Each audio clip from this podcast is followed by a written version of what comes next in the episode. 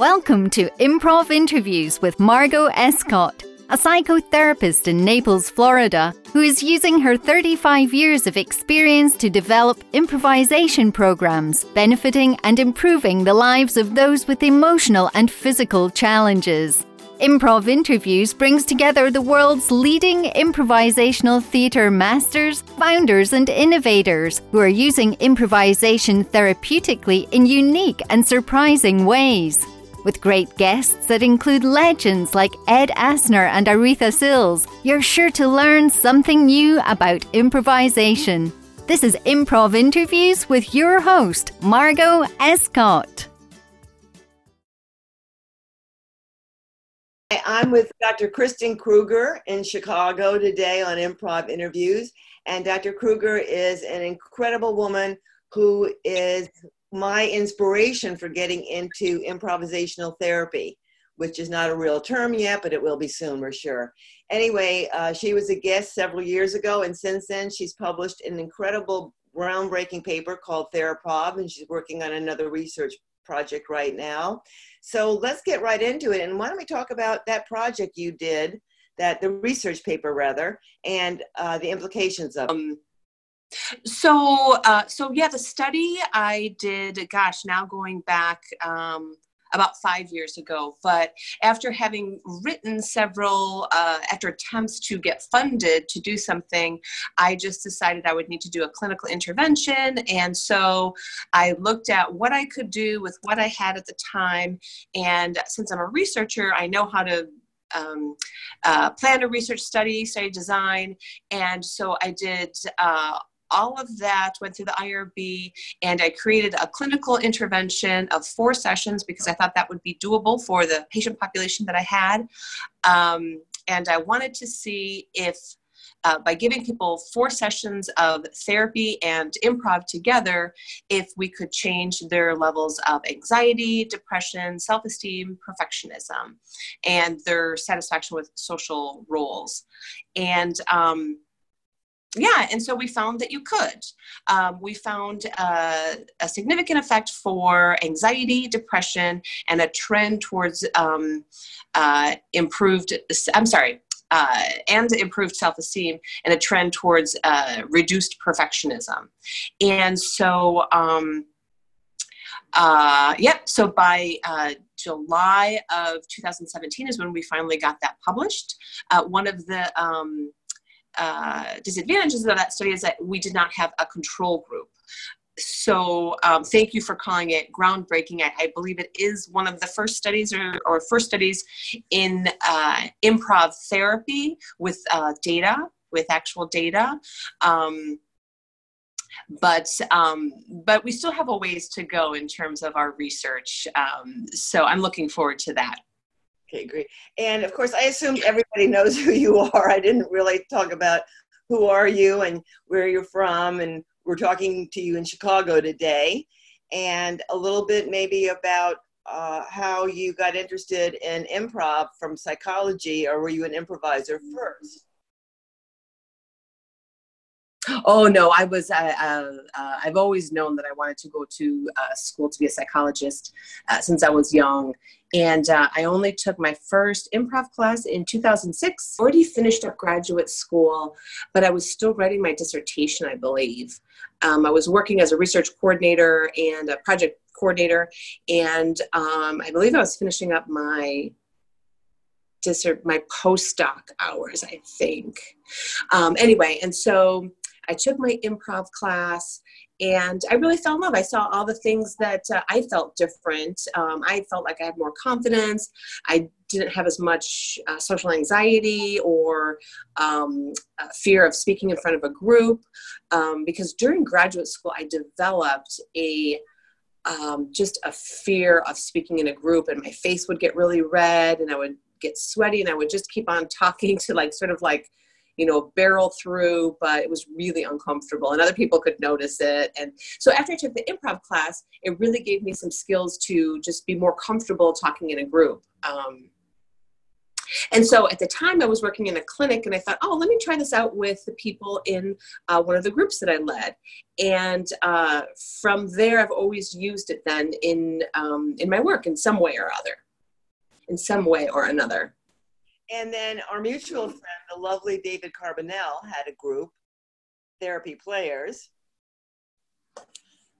So Dave, so I didn't know Dave before Therapy Players. It was 2013 maybe that he put an ad in a um, on a list serve. And so i'm like oh well, this would be fun to perform with them. I had already taken a few improv classes.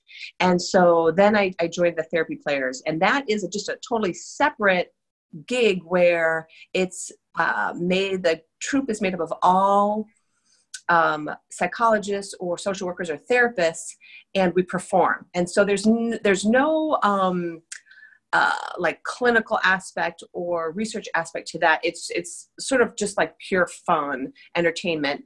Um, but we all of our skits oh here's the train coming by so you know for sure i really am in chicago. So we just gotta wait for that pink line to go by. Um, so um, so a lot of our themes are um, have a psychology or therapy base to them and we're always developing new um, new themes and new games for that for people who may not know david carbonell he is an expert in anxiety David Carbonell gives workshops and he has books and he has workbooks. Um, yeah, he's an international expert in anxiety therapy. And he's also the um, coordinator of uh, the therapy players.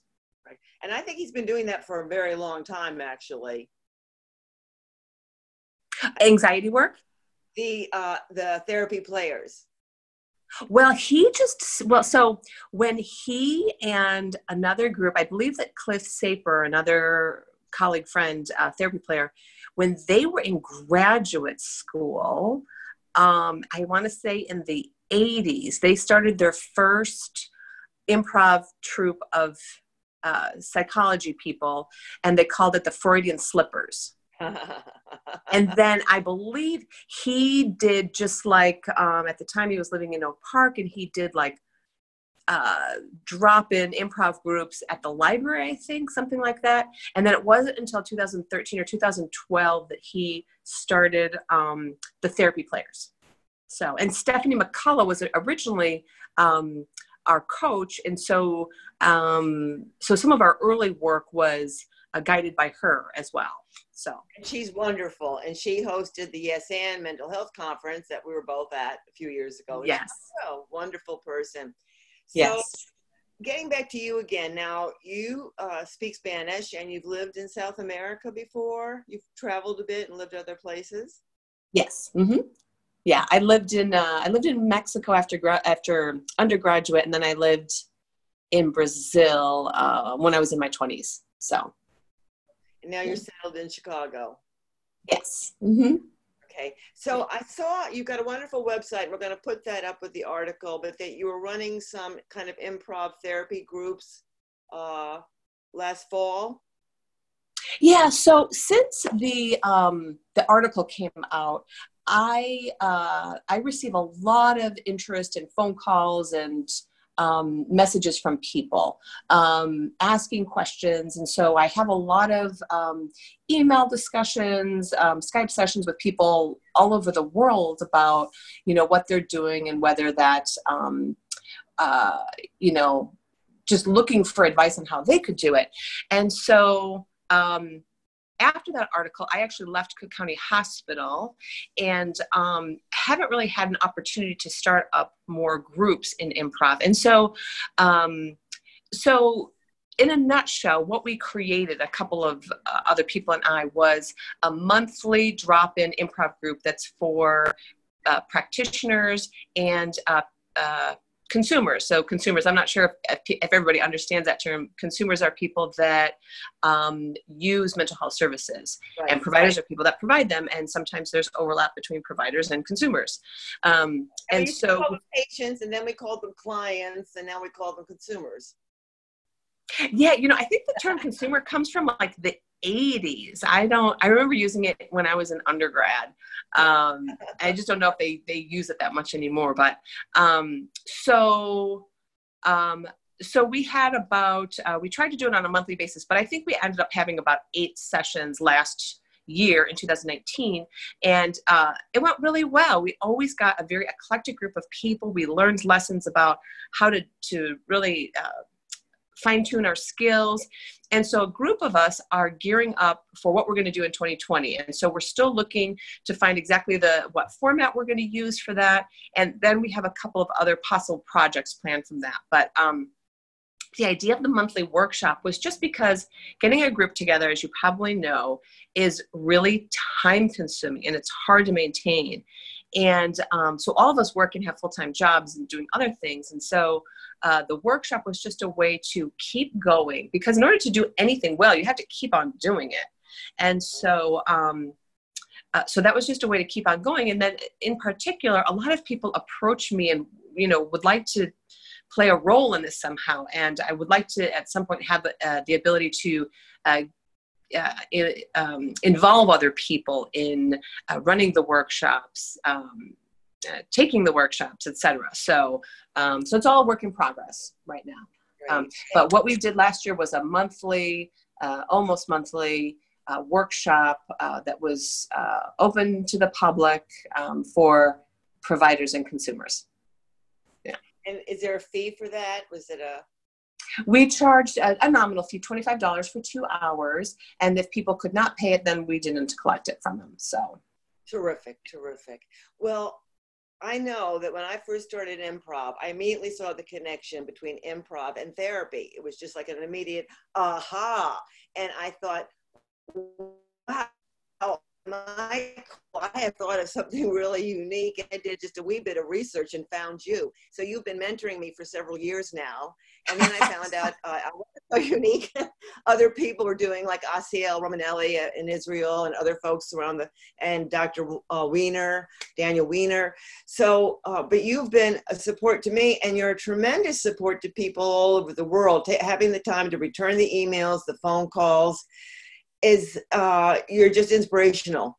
And I just want to acknowledge that because I know oh. you, have talked about helping me on a recent research project. And so I'm so grateful for your generosity. I really am.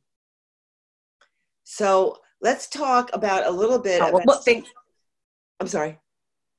Go ahead. I was just going to say thank you. I um I really enjoy um, talking to all the different people, and I, I love hearing about what projects people have uh, going on. And um, and it's just super interesting to me to talk to people from you know i've talked to people from india and france and um, oh yeah we're going to be doing a uh, we're presenting this may with a, a group from uh, france um, and um, uh, around uh, Seattle, I believe.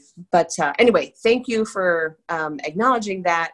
And uh, it reminds me that we do have to set up another time to talk to talk about your research project.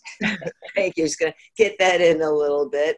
And uh, so let's talk about some of the principles of improv and how they relate to uh, decreasing anxiety and decreasing symptoms of depression and and um, one of the first ones I think is the idea of acceptance. Can you expand on that a little bit, please? Sure. I think um, I think that we feel in general as humans as we go through life, beginning in our school system. Um, there are so many ways that we can feel rejected by not doing things correctly and um, and i think that our old you know when i was going to school it's different than when for example my daughter is going to school now. There's much more awareness about um, how what pe- what adults do uh, and say to children how that affects them and um, how we can change that to get the most out of people. And so i think that um, the idea that it, you create a safe place and that safe place in improv comes from accepting ideas and uh, not um, correcting and not berating people. And I think that that is just such a welcome change. It's just uh, that that is therapeutic in and of itself because we're so used to um, hearing rejection from a sort of or, or, just correction from a young age which can be perceived by the brain as as some kind of rejection um, that uh, we incorporate that into our own voice you know our own messages to ourselves and so improv can do a lot to free us up from um, fear in that way. And that follows up with the there are no mistakes there are no failures in improv. I myself start every class by saying that and people still will apologize or i did it wrong. And no matter how many times i say no mistakes everything's you know everything's okay that we're doing it's very hard for people to get out of that mindset.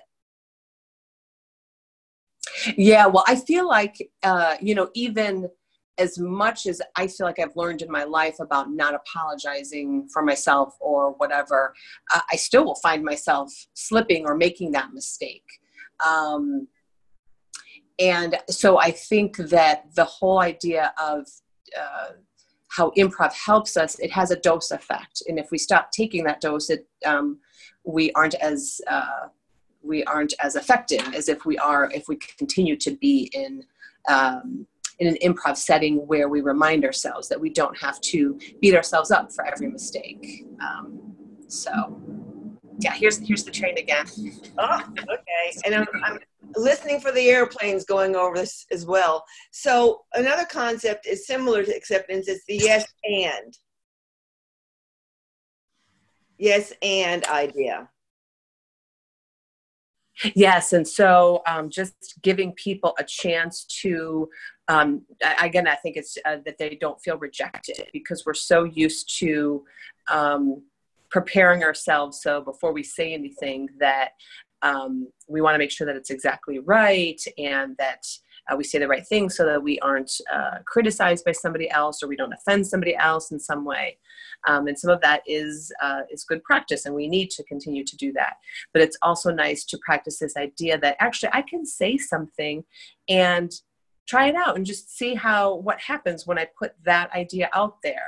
Uh, can somebody else hear that and add to it, and and can we make something together? So um, I think it's all part of the um, uh, the acceptance.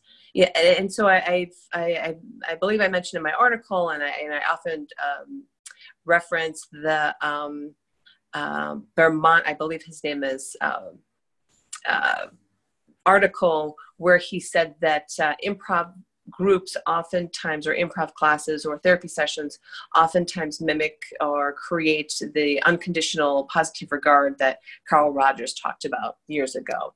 And so um, yeah. So, so, i think that that is, mm-hmm. okay i was going to say and some of the other benefits are improved self-confidence and i find especially sometimes with women more than men even that idea of not being confident in oneself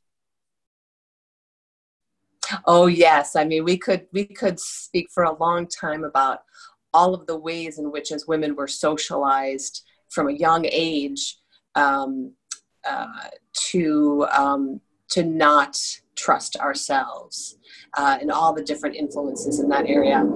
So I think anytime we have uh, a group of people who um, have uh, more of a condition, so more of low self-esteem, then when we give them an intervention, then we're going to see greater gains in that. Um, so yeah, it's a it's. Um, I think I only learned the term two years ago, mansplain, and uh, that helped explain a lot of my anger throughout the years. I um, and uh, um, yeah and it, it still doesn't uh, i still it still happens. I'm still uh, i'm still exposed to that. I just am aware of what's happening and so i don't get as angry. I'm able to.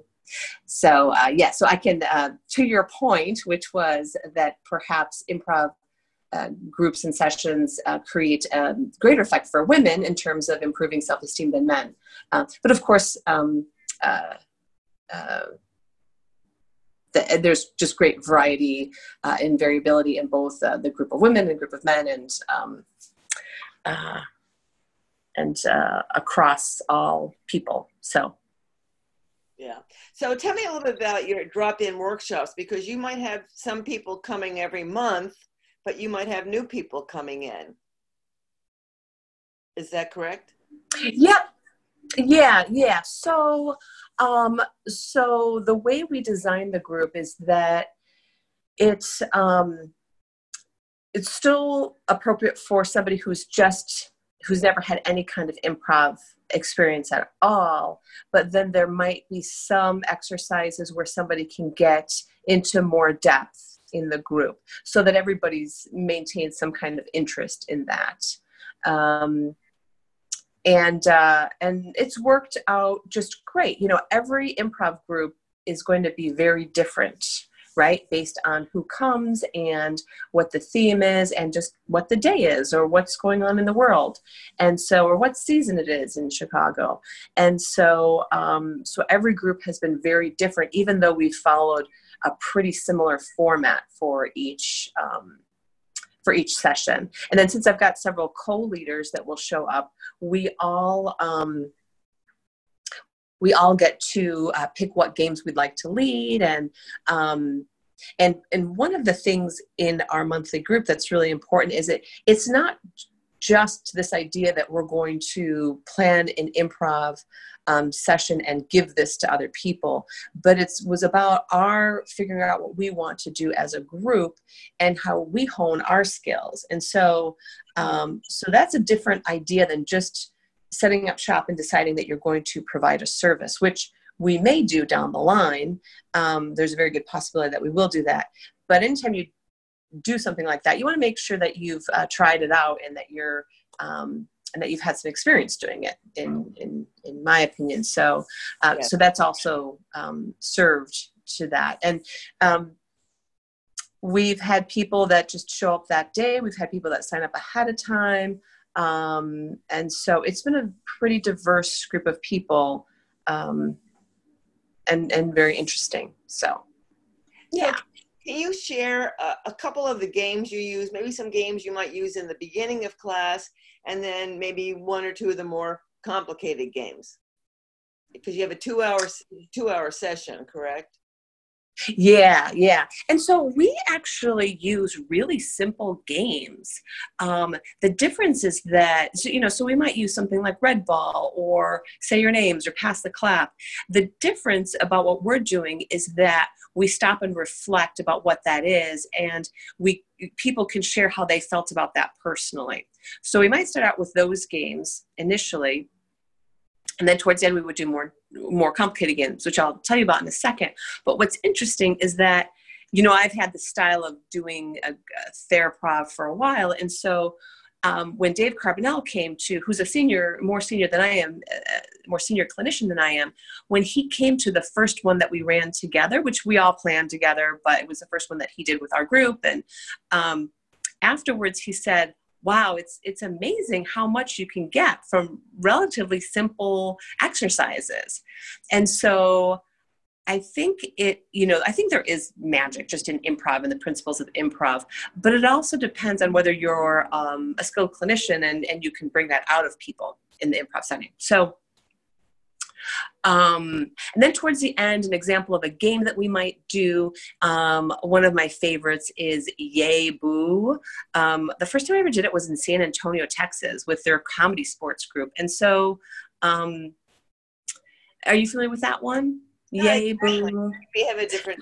So explain it to us.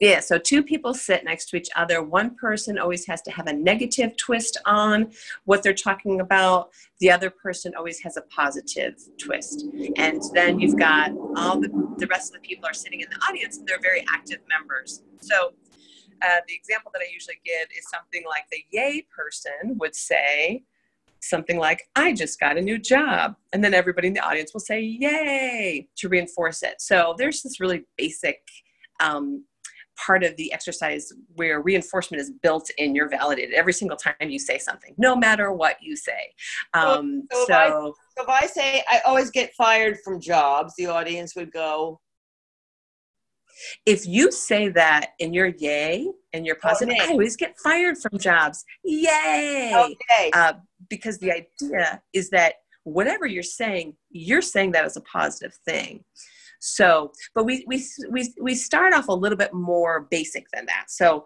the example might be, I just got a new job. Yay. yay. That's the yay person. And the, the boo person might say, yeah, but now you have to go to work every day. And then everybody in the audience says, boo. And then the person uh, that's yay might say something like, yeah, but I get to wear a whole new wardrobe. Yay. Yeah, but now you're going to spend all your money on clothes. Boo. And so the whole point of that exercise um, is that uh, are you still there with okay uh, the whole point of that exercise is that um, people realize that there's a certain amount of choice that we have in how we respond to something and so it's an exercise that gets at managing your emotions so it's not to deny your true feelings when something happens so um, let's say uh, you do lose your job so it's not that you we would prescribe that you should not feel anything about that. No, of course, you're going to have a reaction and you have to talk about it.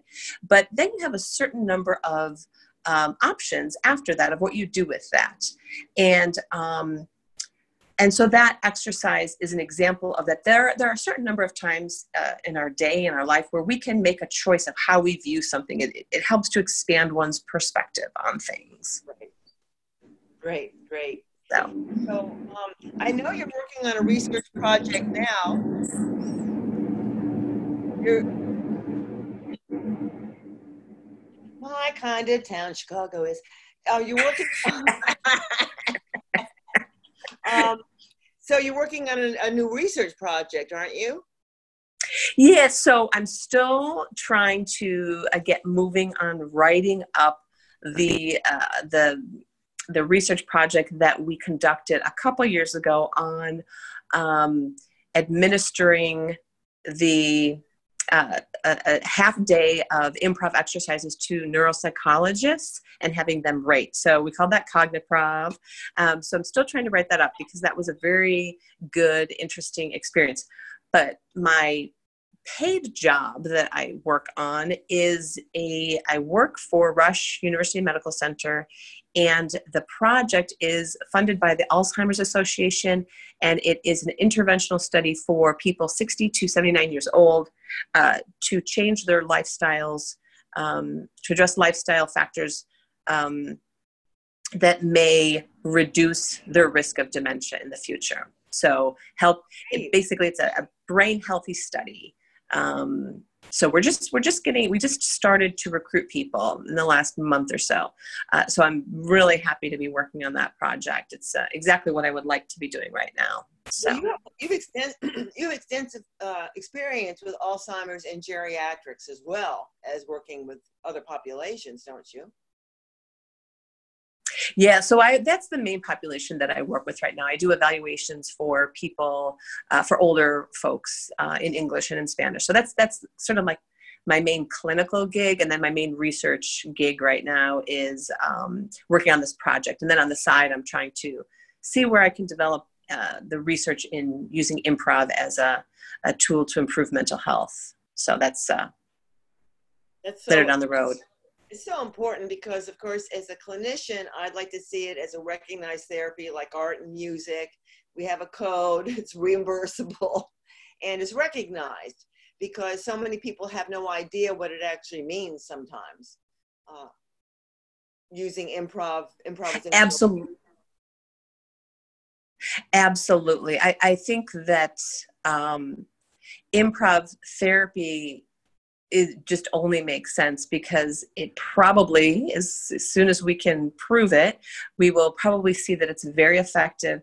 And the fact that you can influence uh, several people at the same time in a group is very cost effective.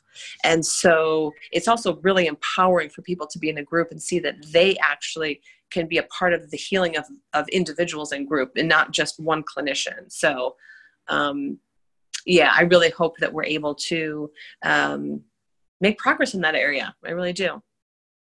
It's it's such exciting work. It really is, and for me, no matter how tired I am, because I have a practice as well as you. Uh, when I go to the class as an instructor, I just get so charged up. I mean, no matter you know, oh, I think I'd like to just go home and put my feet up, and other, and I'm charged. I want to do more. So uh, it's, it's yes, such, yeah. It is such a blessing to have discovered this, and again, you have been. I don't want to be too saccharine, but you've been so important over that whole time. You know, just the fact that you know you've been doing this for a while and you're committed to it is just so fantastic and i think there's a bit of a controversy maybe over people who are doing improv with anxiety and maybe other disorders that aren't clinically trained and you know i have several colleagues that i think are fantastic and they've been through it and and they admit that they're not a therapist but I think it's it can be a slippery slope. In other words, do you have any thoughts on that? Um, yeah. So so first of all, I want to just respond to um, uh, that I've been inspiration to you. So so thank you again.